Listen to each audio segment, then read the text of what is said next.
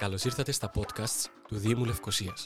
Αν θέλετε να μαθαίνετε τα νέα του Δήμου της πρωτεύουσας, πληροφορίες για την ιστορία της πόλης και να γνωρίσετε τους ανθρώπους που της δίνουν ζωή, ακολουθήστε τα επεισόδια μας μέσω Apple Podcasts, Spotify ή Google Podcasts.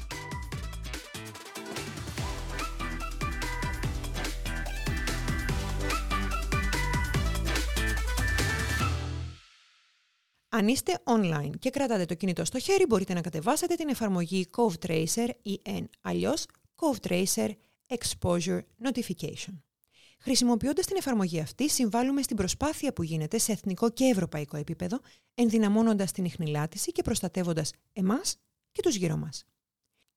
Η εφαρμογή, που λειτουργεί σε καθαρά εθελοντική βάση και με πλήρη ασφάλεια των προσωπικών δεδομένων, μπορεί να ειδοποιήσει τον χρήστη για πιθανή επαφή με επιβεβαιωμένο περιστατικό κόβιντ δεκαεννιά μετά από αξιολόγηση ημερομηνίας, χρονικού διαστήματος και εγκύτητας της επαφής του, διατηρώντας την ανωνυμία του χρήστη και του θετικού στον ιό περιστατικού.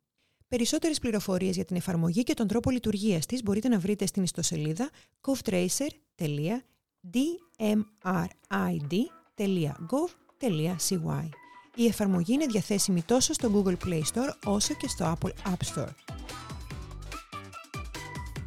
Για περισσότερες πληροφορίες αναφορικά με τις υπηρεσίες του Δήμου Λευκωσίας, ακολουθήστε τα επεισόδια μας μέσω Apple Podcasts, Spotify ή Google Podcasts.